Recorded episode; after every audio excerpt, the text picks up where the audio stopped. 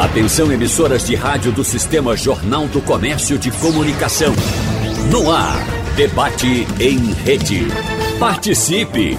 Rádio Jornal na internet. www.radiojornal.com.br a comunicação é uma das principais ferramentas para sociedades funcionarem e se desenvolverem. Os veículos de comunicação de massa e as plataformas de interação direta, como os aplicativos de trocas de mensagens, assumem um papel importante na prestação de serviços à população, que pode se manter atenta a todo tipo de acontecimento. Então, por isso mesmo, a produção do conteúdo a ser veiculado nesses meios é um trabalho de grande responsabilidade. Por isso, no debate de hoje, nós vamos conversar com os nossos convidados sobre as diversas formas e finalidades de usos da comunicação. Quero agradecer aqui e peço licença a Geoais e a Ana Cristina Lima, que estão mais presentes aqui, para dedicar um espaço maior para apresentar Rosário Pompeia, que nem sempre vem aqui conversar com a gente. Não é isso? Então, Rosário Pompeia, jornalista, cientista política, mestre em comunicação, tem experiência em marketing digital e estratégico, incluindo monitoramento de redes sociais ou de mídias sociais. Eu prefiro chamar mídias sociais. Seja bem-vinda, Rosário. Muito eu que obrigado. agradeço estar aqui com você, estar aqui com Ana, estar aqui com o Joás, estar na minha casa, né? Eu ah, entrei aqui, exatamente. minha base de jornalismo foi aprender aqui no Sistema Jornal do Comércio, então é um prazer muito grande estar aqui. Eu gostei do tempo que você utilizou agora, aprendi aqui no Jornal do Comércio, né? Que é, é de fato, é na lida que a gente aprende de fato, né? Sim. Como é que as coisas acontecem. Então, Ana Cristina Lima, mais uma vez, muito obrigado pela sua presença. Muito obrigada, querido. E Geoás Farias. Muito bom estar aqui. Conta comigo sempre. Mais um prazer. Vez. Vamos começar falando a respeito de um ponto que, inclusive, eu tratei aqui no debate de segunda-feira com cientistas políticos a respeito do que acontece muito hoje. Para dar o nosso start, a gente vai passar por outras áreas. Evidentemente, vamos falar de comportamento, movimento político e também na área comercial. Mas o que a gente observa hoje é a presença de um grupo de pessoas e não é um fenômeno só brasileiro, vou evidentemente utilizar o caso do Brasil, que está mais próximo da gente. Um grupo de pessoas, eu até utilizei o termo, Ana Cristina Lima, de Atlântida. Você lembra daquele desenho animado da nossa época, né? Que tinha Atlântida, que era uma cidade perdida, né? fechada, coberta por uma redoma de vidro, né? que as pessoas viviam só ali. Então, me parece que há uma certa Atlântida hoje, em mídias sociais, em que alguns grupos uh, se relacionam nessa Atlântida e eles consomem somente essas, informação, essas informações dessa bolha. Né? Então, nada fora funciona e me parece de fato um mundo paralelo, um universo paralelo, em que as pessoas só acreditam naquilo. É. Mesmo sabendo, uh, pelo menos nós de fora, não acredito que eles dentro da bolha tenham esse conhecimento, que existe ali um grupo, talvez meia dúzia de pessoas que produzem esses conteúdos e dizem: vamos jogar isso aqui que eles vão acreditar, que eles vão seguir, né? mesmo sendo uma coisa absurda. Então, esse cenário que a gente tem hoje. Começando por você, Ana. Pois é, e isso é um pouco grave, tem é, chamado a atenção de gente no mundo inteiro, porque como se a gente tivesse de fato vivendo num universo paralelo e foi cunhado um termo chamado dissociação cognitiva. Uhum. Então é como se algumas pessoas eles não tivessem a menor noção de realidade. Eles, eles têm mesmo aquele mundo deles e eles não têm. É como se não houvesse o livre pensar. É um comportamento de seita. E olha que eu não estou falando de determinado grupo político, não. Porque a gente vê muito isso em religião. Então, se você acredita na sua religião que para é, Deus me aceitar, eu vou ter que oferecer meu filho para o sacrifício, sem raciocinar nisso, poxa, mas eu vou perder meu filho. Ah, mas é Deus que está mandando. Então, a gente já começa a ver que de lá de trás a gente já tinha essa crença que você não ousava questionar. Então, trazendo para o nosso universo político, é como se a gente tivesse realmente em seitas e um lado não aceita trocar com o outro, o que é muito, muito, uhum. muito perigoso. As discussões agora você só conversa com quem pensa igual a você. Hum, exatamente. Só que quem pensa diferente de você, ele pode ter a, a, tem a opinião dele que precisa ser também validada de alguma maneira. No momento que a gente vive em Atlântidas, em bolhas, a gente perde muito a comunicação, a gente perde muito, do, sobretudo, do conhecimento e da credibilidade. E tem outra coisa, outro fato importante, é, Rosário, que, como a Ana bem pontuou, as pessoas desses grupos, ou desse grupo como um todo, dessa Atlântida, elas não percebem que perderam o contato com um fator fundamental, um ponto fundamental em toda a comunicação, de aprendizado, sobretudo, que é o contraditório. Então, essas pessoas se isolaram e retiraram dessa bolha o termo contraditório, a possibilidade de trocar ideias com o outro ou de divergir do outro e de raciocinar de uma forma diferente. Tem um, uh, voltando um pouquinho, acho que a gente, só voltando um pouquinho para entender o mundo que a gente está, né? A gente entrou num, num, num mundo que ele está a, a, internet, ela chegou é, com, com uma espécie de a gente entendeu lá no passado como se fosse apenas uma mais uma mídia. É tanto, é tanto, que o nome traduzido de mídia social foi até ruim nesse sentido. Ah, é mais uma mídia. E não foi. Né? A internet não é. E a gente está tá num processo ainda de aprendizado dos impactos que a internet está causando. Né? Tudo isso aconteceu muito com a chegada dessas plataformas. Que, na verdade, elas têm um poder de interferir no que a gente chama de esfera pública, ou seja, na nossa antiga praça. Antigamente a gente conversava com os vizinhos, a conversa ficava ali. Vieram os jornais que a gente via, lia os veículos de comunicação e pautava a sociedade de alguma forma com uma regulamentação que a gente tinha, tem até hoje, apesar da Constituição brasileira ser muito ultrapassada quando a gente vai falar de direito humano à comunicação. Uhum. É, mas aí chegaram as plataformas. E a gente, enquanto sociedade, enquanto mercado e enquanto governo, demorou a entender esses impactos. E a gente tem muita dificuldade ainda de entender o impacto que essa internet trouxe, não só na economia, surgindo novos modelos de negócios, como aí o Airbnb, o Uber, algumas empresas falindo, como também o impacto na democracia. E a gente está sentindo isso agora. O que, que aconteceu? Alguns grupos, algumas pessoas conseguiram entender de forma mais rápida isso e criaram estratégias de narrativas.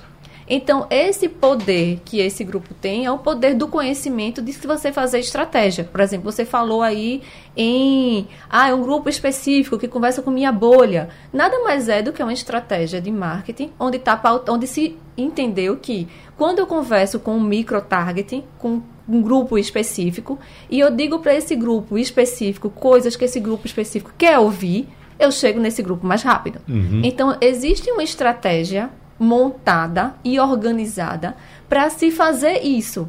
A partir do momento que a gente, enquanto Estado, não entende isso, enquanto sociedade não entende isso, a gente se torna, fica à mercê de que pauta essa estratégia. Então, o trabalho que a gente vai ter agora, e tem que ter muito forte, para sair disso é, primeiro, o Estado brasileiro entender que ele tem o seu papel nessa história.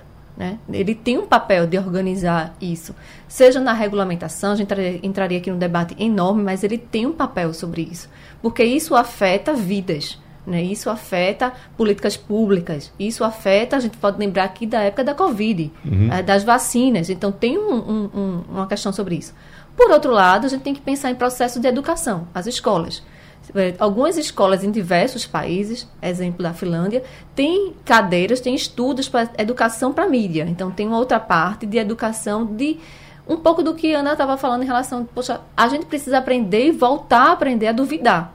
A gente sabe tudo. Isso. Né? A, gente, uhum. a gente entende de tudo, a gente tem certeza hoje. E aí foi outra confusão que chegou. A quantidade de informação que a gente tem deu a impressão que a gente entende de muita coisa. Pelo contrário, a gente tem, tem que ter mais dúvidas em relação às coisas. E isso é um processo que vai caminhar é, a partir desses, no meu olhar, nesses dois cenários. Um processo de educação muito forte, um processo de regulamentação do Estado brasileiro em relação às plataformas que existem, e eu acrescentaria um outro processo, que é esse processo que a gente está vivenciando aqui com você. Né? Então, veículos de comunicação que tem o jornalismo tem um papel crucial na democracia de estar tá ajudando a sociedade a entender o que está sendo colocado. Questionar, né? duvidar, perguntar: será que é isso mesmo? Você acredita nisso? Em Geoais. São pontos que estão se perdendo. É, essa grande fala de bolha digital, eu dou um passo para trás. Opa, Não, dê um passinho para frente agora. Agora. Agora dê um passinho para frente, certo. Para falar que elas não são de todas nocivas, não. Elas são fundamentais na nossa comunicação. Ela uhum. aproxima quem acredita em certas coisas, até nas banalidades. Vamos falar aqui de futebol, vamos falar de cultura e artes, vamos falar de passeios turísticos. As bolhas funcionam muito bem para esse tipo de, de, de trabalho, de, de, consumo de informação e tudo mais. É, o grande problema da radicalização no, no entorno das bolhas, que é um exemplo do que a gente está falando, é quando a gente vai tratar com verdades. Então, questionamento nenhum que me incomoda interessa. Então, se eu acredito em A, o A é tudo. Eu vou fazer outra comparação mais simples. É, vou jogar para o campo de, do, de torcida de futebol. Eu vou brincar com Santa Cruz, o Santinha, que eu admiro tanto. Não sou daqui, não sou torcedor, uhum. mas a torcida do Santa Cruz é uma coisa que tem que ser estudada. Um time que sofreu, que perdeu, que caiu, que baixou e não deixou ninguém na mão, nem de jogar, e nem o torcedor deixou o clube. E se você perguntar quem vai ganhar o próximo jogo, serão eles. Uhum. Claro, eu estou fazendo uma coisa muito mais simples para mostrar um pedaço do que é essa segmentação de prazer, de consumo de informação, daquilo que a gente acredita e crê. Então, quando a gente tem dúvidas ou questiona algumas situações com outro outro opositor, no caso, e ele está longe da. Não, quando, quando a gente pergunta, questiona é, é, à vontade, sem querer brigar, porque tem outro, é outro conceito de bolha digital também, é procurar um inimigo é estar numa guerra. Então, numa conversa meio, meio tranquila, quando você pergunta uma coisa que incomoda essa bolha, você é tratado como um opositor e uma pessoa que está descontente com aquilo que eu estou falando e é quase meu inimigo. Ainda bem que o digital nesse caso, não deixa a gente pau a pau, tete a tete. Porque eu acho que, às vezes, o ódio, quando a gente manda algumas mensagens, a gente, eu falo como no geral, mas longe uhum. de eu passar isso, uhum. mas quando a gente discute no digital, imagina se essa discussão há pessoalmente. Imagina quantas mãozadas não estariam no lugar de um tweet, Isso. no lugar de uma zapiada. Uhum. Então, assim, o grande problema do digital é que, na bolha digital, é, é, trabalhar com as crenças. Então, como é que eu vou desvencilhar aquela crença daquela pessoa? Ela pode até, até ser uma pessoa paciente, é, é, é educada, mas ela está fechada numa bolha onde todos falam aquilo que ela quer ouvir, aquele conforto. É, você falou muito bem, junto com o Rosário, em relação a. Existem é, mecanismos hoje pensadores estratégicos para jogar as verdades entre aspas essas verdades. Porque na verdade é, dentro de um conceito de bolha digital nesse exemplo do, da radicalização a verdade é, não é que não importa é que ela é, não é julgada não importa, não tem um poder de, de discutir se é verdade. É a informação Isso, que chega. Exatamente. Há, um, há, um, há uma, uma, um, um, conforto naquela informação. Mesmo que chame de mentira, não importa para quem está na bolha, para quem está consumindo aquilo. Exatamente. Então, contra a crença e contra um conjunto de pessoas que você acredita e convive, uma mentira que esteja fora do contexto deles não interessa. Uhum. É, eu gosto muito dessa analogia que Geoás faz com o futebol, Ana, e eu vou aproveitar, inclusive porque a situação é bem parecida mesmo. Utilizando inclusive o mesmo clube, o Santa Cruz. Imagina uma partida de Santa Cruz Esporte em que o Santa Cruz perde. Você já viu algum torcedor do Santa Cruz chegar e dizer, mas rapaz, a gente perdeu, mas o time do esporte é muito bom. Você viu aquele atacante como é bom? Como eles jogaram bem. É. É? Nunca observa-se dessa forma. Nunca é. observa-se dessa forma. Então, em outras áreas é a mesma coisa. Olha, e continuando na analogia, eu não entendo exatamente de futebol, mas eu vejo que há torcidas organizadas ou desorganizadas, ou organizadas para o mal, que terminam partidas e elas quebram tudo, parte para agressão. Lembro de uma história do Santa Cruz em que jogaram um vaso e matou uma pessoa isso.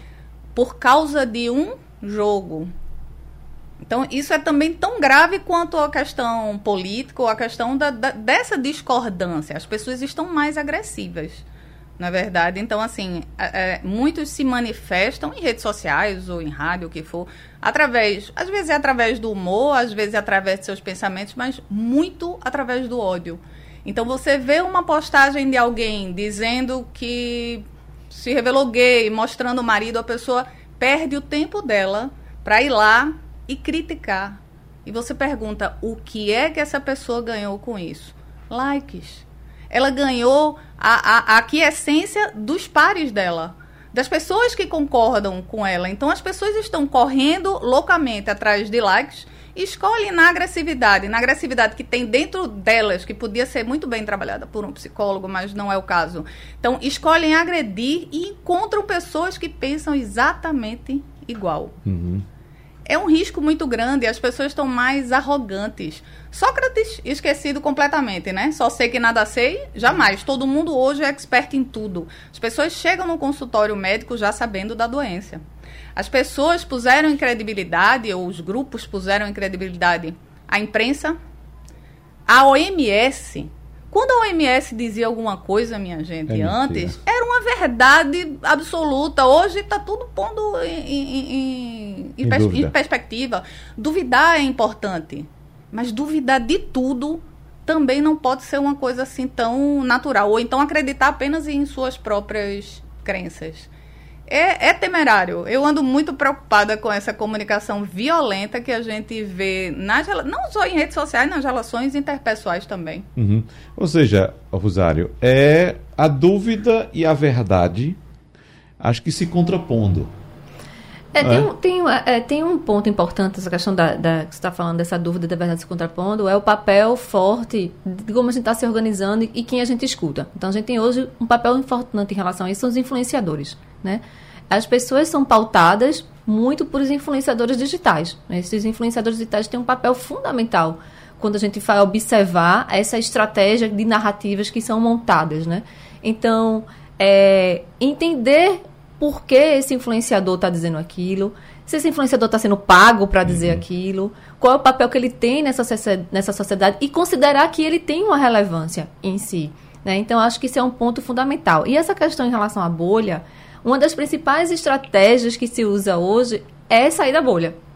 Então, quando a gente vai fazer marketing político, por exemplo, o grande desafio é a minha bolha. Ela já ela serve para mim para disseminar informação. Por isso que eu acho que é tão importante a gente entender como essas narrativas são construídas. A bolha ela tem um papel ela dissemina minha informação. Mas eu preciso furar essa bolha, porque eu preciso ampliar essa crença e essa, essa narrativa. Então eu conto aí com outros mecanismos para chegar em velocidade. Aí a velocidade da informação. Ou seja, eu vou chegar em outra bolha, em, outro, em outros grupos, com muita velocidade, e qual é o tempo que isso vai ter para dizer que isso é mentira. Uhum. Então, o, o contraditório que você está tá dizendo, às vezes demora muito tempo porque as pessoas que estão no contraditório, ou as empresas, ou os políticos, também não fazem esse papel de monitoramento. Então, a partir do momento que uma notícia fake é dita, eu vou ter que ter um trabalho enorme de correr atrás o mais rápido possível para poder des, des, desdizer o que está sendo dito. O problema é que a gente pouco entende de monitoramento também de mídia. Então, às vezes, uma informação é plantada de manhã e ela segue à noite que aquilo começa a se desmistificar. Porque o tempo e a velocidade de, do contraditório é muito lenta. Por isso que eu estou dizendo, essas pessoas que constroem essas fake news, elas entendem muito de estratégia. Exatamente. Ou a gente entende muito de estratégia para se contrapor na mesma velocidade, ou a gente vai estar tá, é, à mercê de, de, uma situação. E, assim, a última coisa que eu acho que é bem importante é esse discurso de que, tipo, ah, na internet pode tudo. Não, na internet não pode tudo. Na internet também ela é regida por, por leis. E a gente aplicar e usar o, o direito para situações que estão sendo pautadas. Então, a gente, fez, a gente faz muito isso em época de campanha, né? quando a gente vai ver as campanhas, é direito de resposta. É, o tempo todo aquilo sendo pautado. Ah, isso aí é fake. Mas isso precisa ser o dia a dia. Precisa entrar na nossa rotina, que é cansativo, exige, mas precisa entrar no dia a dia, né? E outra coisa que a Ana falou, a gente perdeu a crença em alguns é, nas fontes oficiais. Isso precisa ser retomado. Por exemplo, jornalismo, até onde eu sei, ainda é uma fonte oficial. Então, aí é o processo educativo junto com, com todo o contexto. Eu recebo informação, eu vou procurar numa fonte oficial o que é que aquilo tem a dizer. Aí entra não só o jornalismo como o papel dos veículos de comunicação mais forte do que até antes, como também as redes de, de sociais de governos, que precisam ser uma fonte também de informação oficial. Uhum. Né? Então, tem esses pontos que a gente pode, de que forma, de minimizar ou tentar solucionar esse problema que a gente está vivendo hoje. Eu não sei se há necessidade ainda, uh, uh, mas você toca num ponto importante, Rosário, que é a questão da diferença entre um jornalista e um influencer. Total. Não é? Eu, inclusive, publiquei um texto no meu Instagram. Meu Instagram é wagnergomes.wgnews. Quem quiser acompanhar, tá lá. O Wagner com W, wagnergomes.wgnews. Esse texto é de Paulo Campo Grande, ele é redator-chefe da editora Abril. Ele publicou exatamente essa diferença entre jornalista e influência. De jornalista não é influência, influência não é jornalista, e traz todo o texto aqui. Se vocês acharem necessário, a gente pode, inclusive, uh, tratar desse assunto, porque o que você traz é muito importante. A mentira, ela se dissemina uma velocidade impressionante. Então, quando a verdade entra para tentar desmentir, leva um dia inteiro. É uma diferença absurda.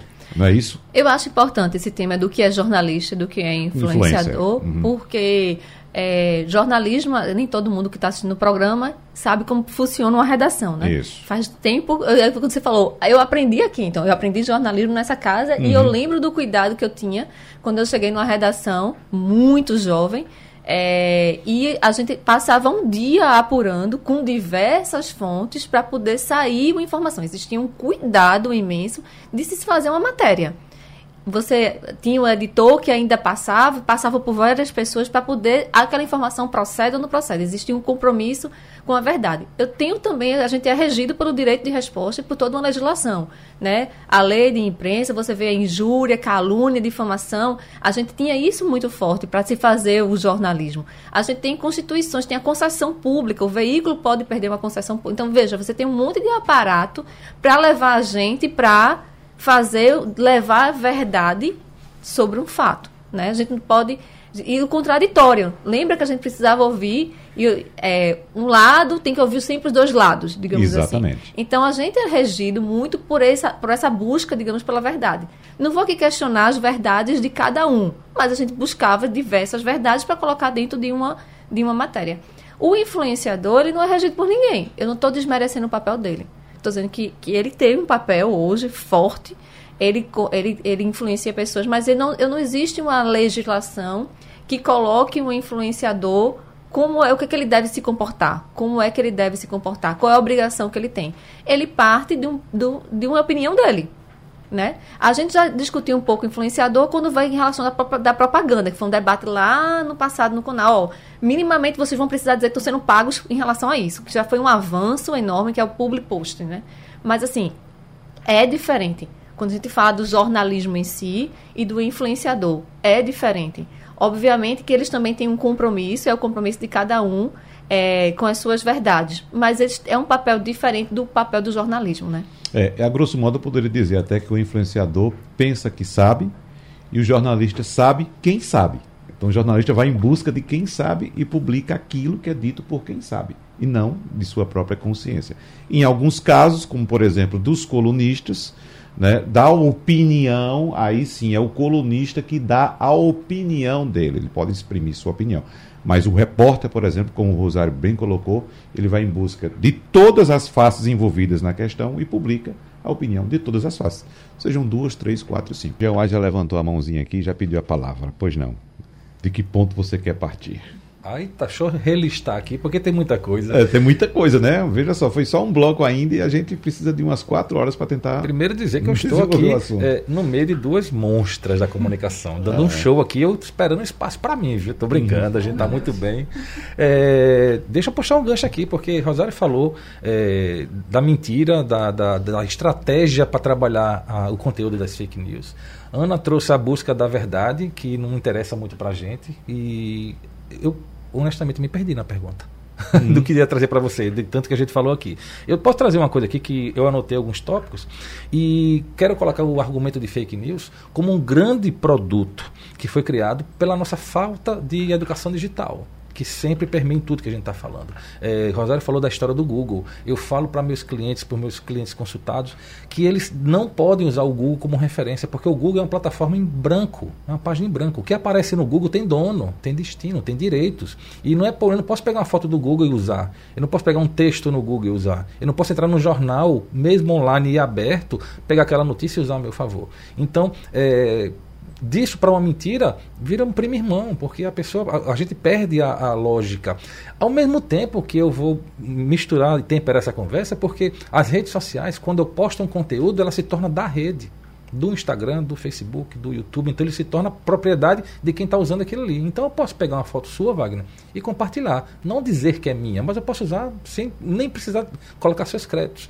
Mas assim, é uma, é uma, é uma falta de educação de usar a internet, de consumir conteúdo, de ter a noção do que é aquilo. É, lembrei de um ponto importante que a gente falou aqui, que é a falta da. Não é da desculpa, mas é tipo, se eu recebo, como eu tenho esse papel social de comunicador, e quando eu recebo uma fake news, eu respondo, por favor, ó, isso aqui é uma mentira, toma aqui um link correto, mando. A pessoa, no máximo, agradece. No máximo. Será que ela tem a cara e a coragem e a hombridade, uhum. não sei se o termo está correto, para dizer assim: eita, muito obrigado, vou mandar para quem eu mandei. Porque eu digo assim, por favor, reenvia, ou pelo menos diz, ó oh, pessoal, mandei uma informação errada.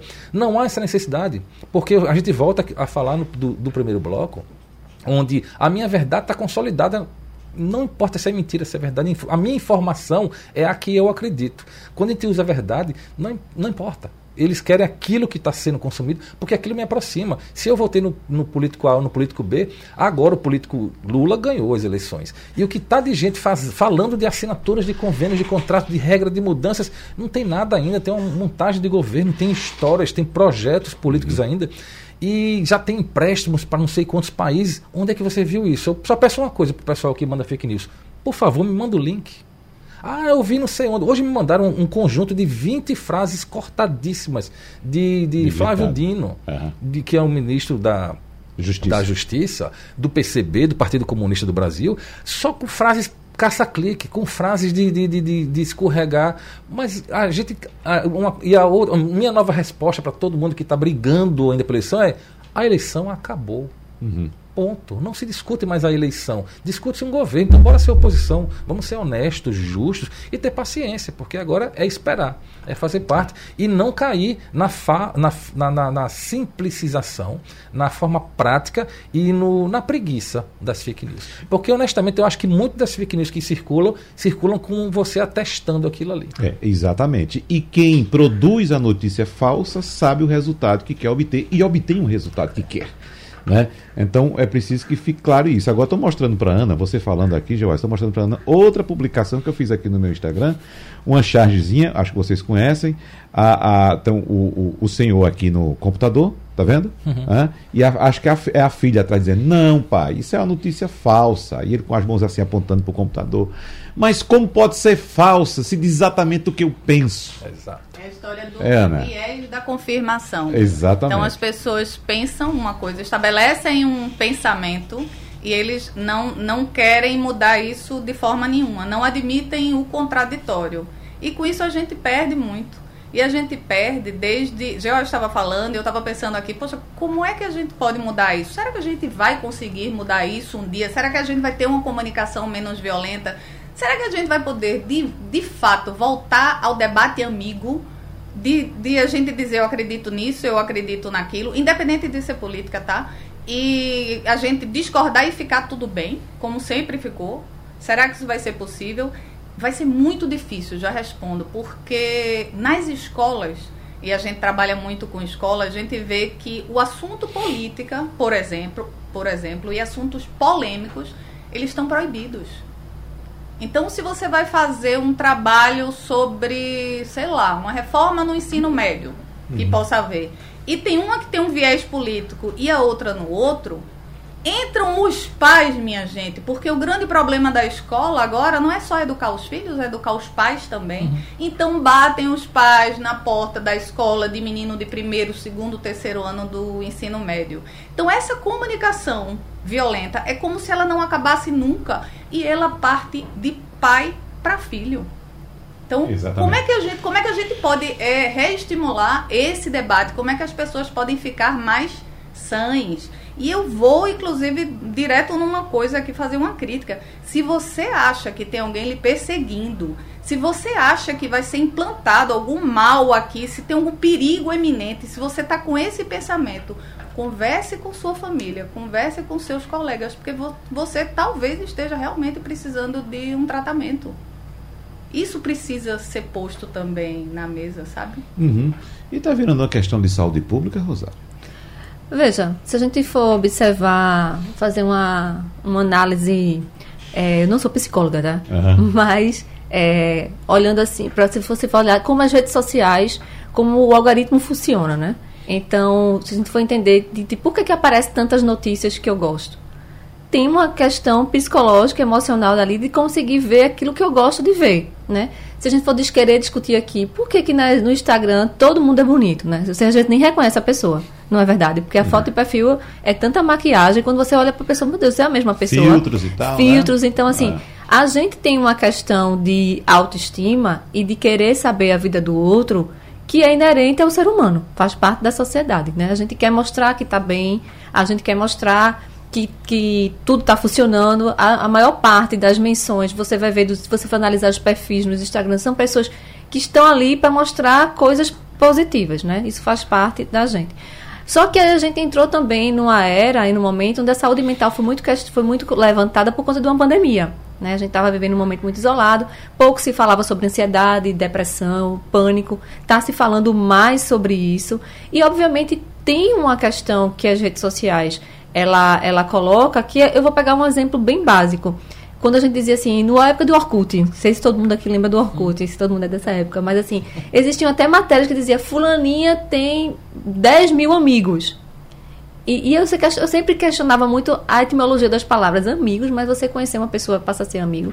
Então, lógico que, que essas redes, elas e por isso que elas são tão importantes, elas atuam na, na questão psicológica da gente, né? Se você for ver às vezes você chega num restaurante, você vê um casal ou pessoas com filhos, todos estão com a cabeça baixa nas redes sociais, uhum. conversando. Mas aí eu acho assim, eu não, eu não vejo que as redes sociais é um mal. Eu não parto desse pressuposto. Eu acho que elas estão aí e cabe a gente. Eu não acho que o mundo vai voltar a ser como era antes, nem acho que ele tem que voltar para o passado, mas é a gente construir um, um novo, né? Construir um futuro. Então, é entender e aí, o papel é da família, que momento a gente pode, no, no almoço, por exemplo, deixar um celular de lado. Entender que não é necessário um celular, porque também tem coisas boas.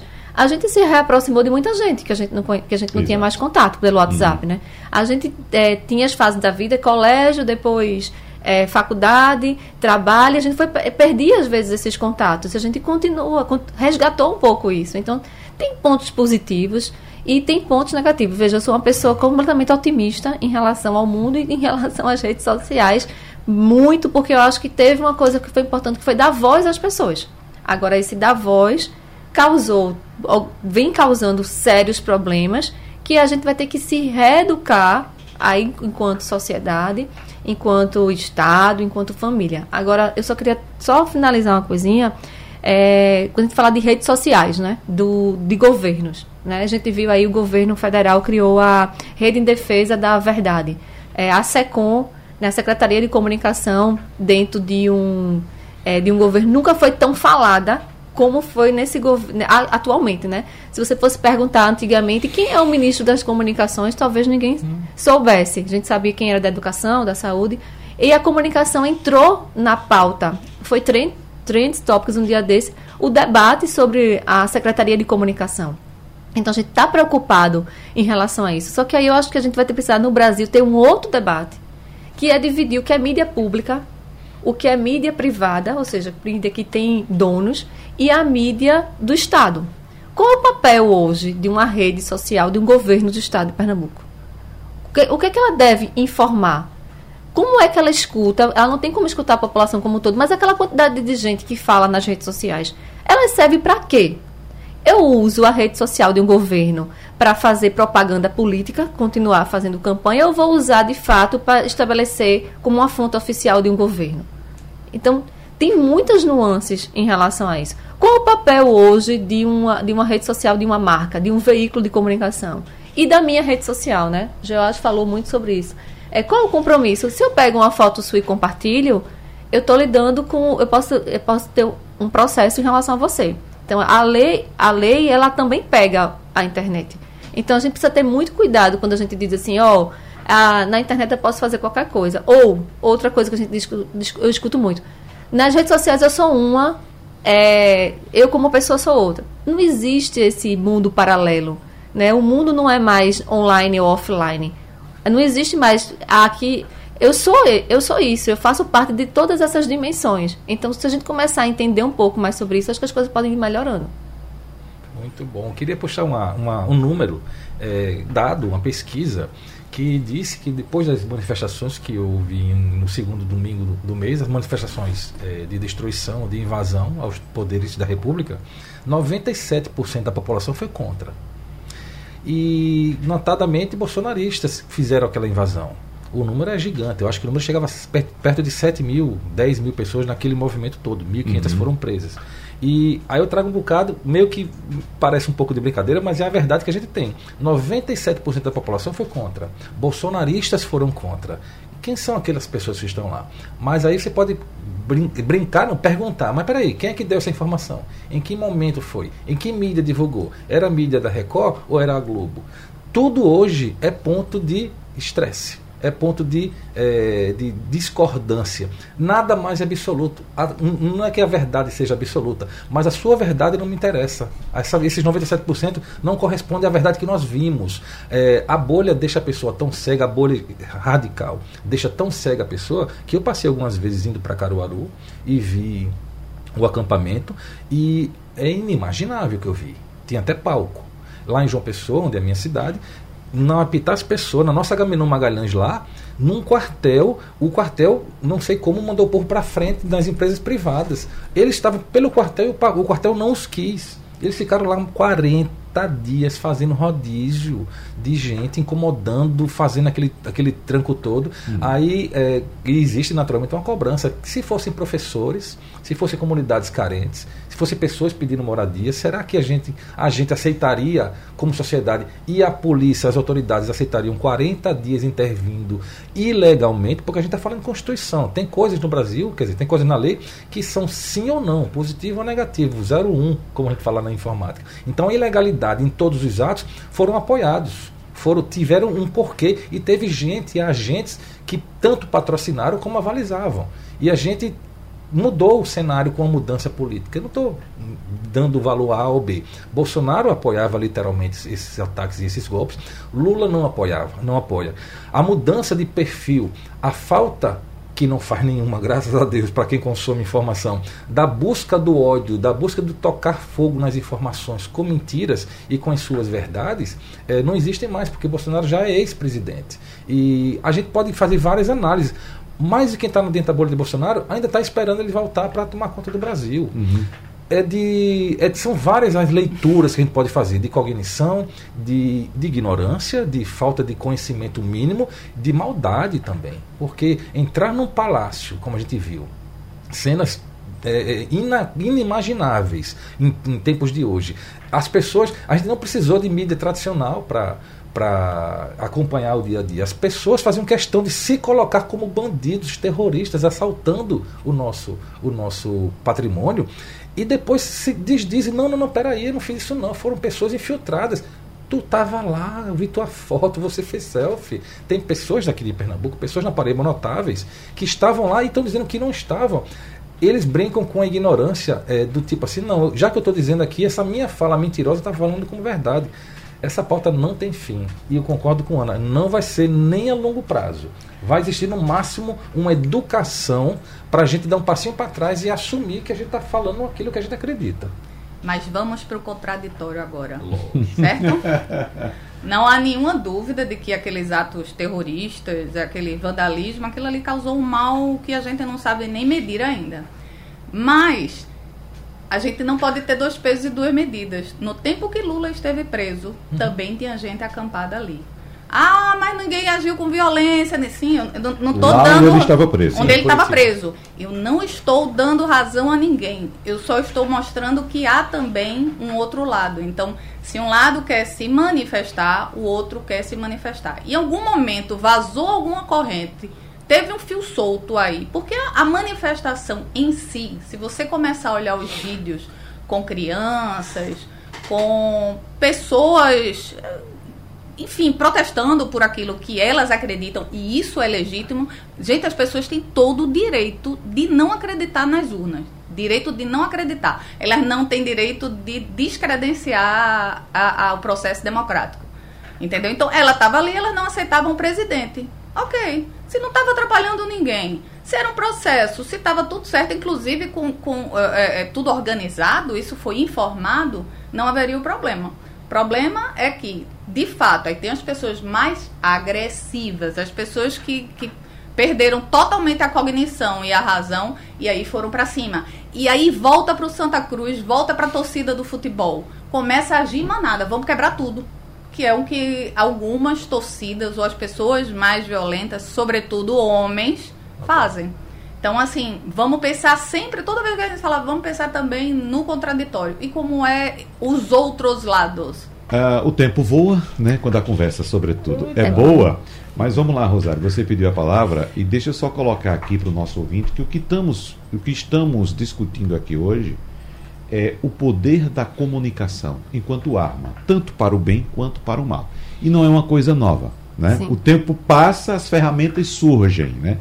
Viemos da oralidade e estamos no digital mas a comunicação sempre foi uma importante arma, é isso que a gente está enfatizando aqui, Rosário.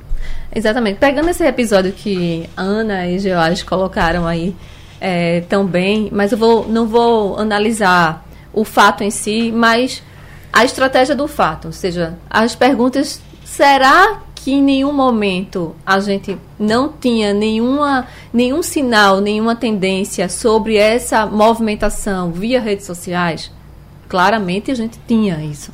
A gente tinha algum ensaio sobre isso, né? Algumas pessoas sentiam um cheiro sobre isso. Aí eu volto de novo para o debate sobre estratégia. Da gente utilizar o digital como uma perspectiva de entender também de tendência do que pode vir a acontecer, né?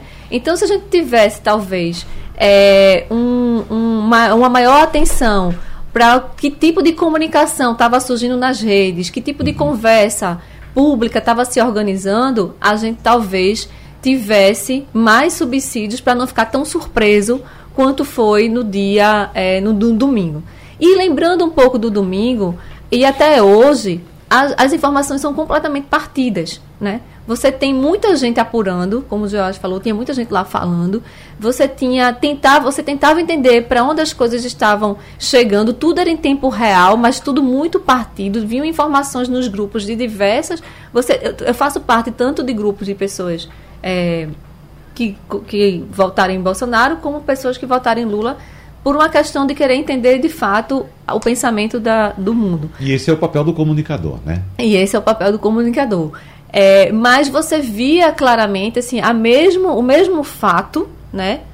Com a mesma foto com visões completamente diferentes.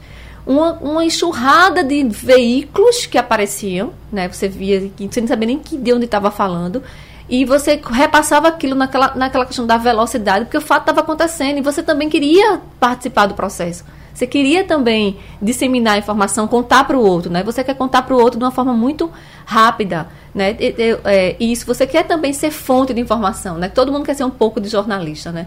Então, essas vezes, essa, essa angústia de receber informação e passar logo sem conseguir entender, ela vai criando esse efeito cascata que depois você não tem como reverter, né? Os grupos começam, os mesmos grupos, o grupo de família, o grupo do colégio, o grupo, todo mundo começa a postar.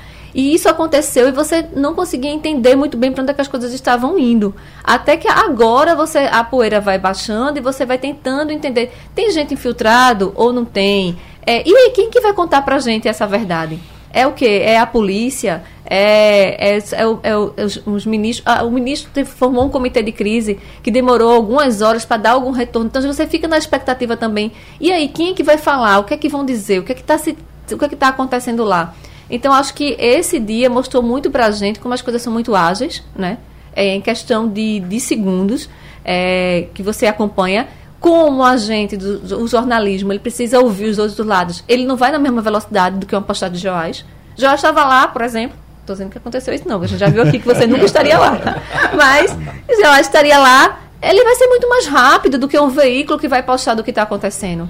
E eu vou entender o que está acontecendo por Joás, que faz parte do meu grupo e é uma pessoa de confiança. Então, essa velocidade é um desafio para a imprensa, uhum. né, de se contrapor a isso. É, a velocidade é tão alta, Geoás, que semana passada nós tivemos, por exemplo, só um exemplo, não tem nada a ver com esse caso, uhum. mas você vê a velocidade da internet, que pela primeira vez, acredito, na primeira vez na história, alguém conseguiu filmar a queda de um avião de dentro do avião. Então, naquele avião que caiu no Nepal, o cara simplesmente fez uma live. Já estava já tava uma altitude muito baixa, já estava com sinal. Ele fez uma live, ligou lá, fez, gravou a queda do avião de dentro do avião. Veja só, como é, imagina quem está lá num protesto, num manifesto, num quebra-quebra, numa baderna, abre sua live, olha, estou aqui, estou fazendo isso. E aí, para você, para a gente na redação apurar, o que é está acontecendo? Liga para um, liga para outro. Eu ia chamar isso de, de os novos heróis que nós uhum. temos no mundo digital. A gente compra heróis, a gente compra mártires, a gente compra ideias que a gente não, não, não, não acreditava ou não colocava em prática. E quando, quando a gente vê cenas como essa, dependendo do, do da embalagem, mudando um pouco a rota da informação, é, daquilo que se a gente acredita, aquela pessoa se torna uma referência. Quantos influenciadores não fazem nada e influenciam milhares ou milhões de pessoas? E não fazem nada entre aspas, porque eu, porque eu acredito muito nessa nova economia do influência digital. Não é só porque ele dança ou ele porque faz as caretinhas e, e piadinhas que ele não se torna relevante para esta nova economia. Sim, ele tem um papel fundamental na economia, ele movimenta a economia, principalmente a dele também, mas ele consegue sim. A falta de responsabilidade em algumas situações é é o que torna ele uma pessoa para ser cuidado, com cuidado e ser, talvez, não colocada numa, numa conversa mais séria, digamos assim. A gente fala de, de quando a gente fala de social, de rede social, a gente está falando de todas as camadas da sociedade. A gente está falando de crianças a idosos. E estamos falando, inclusive, de uma camada significativa da população que não está conectada. Eu acho que 25% da população, um pouquinho perto disso. Posso estar errado.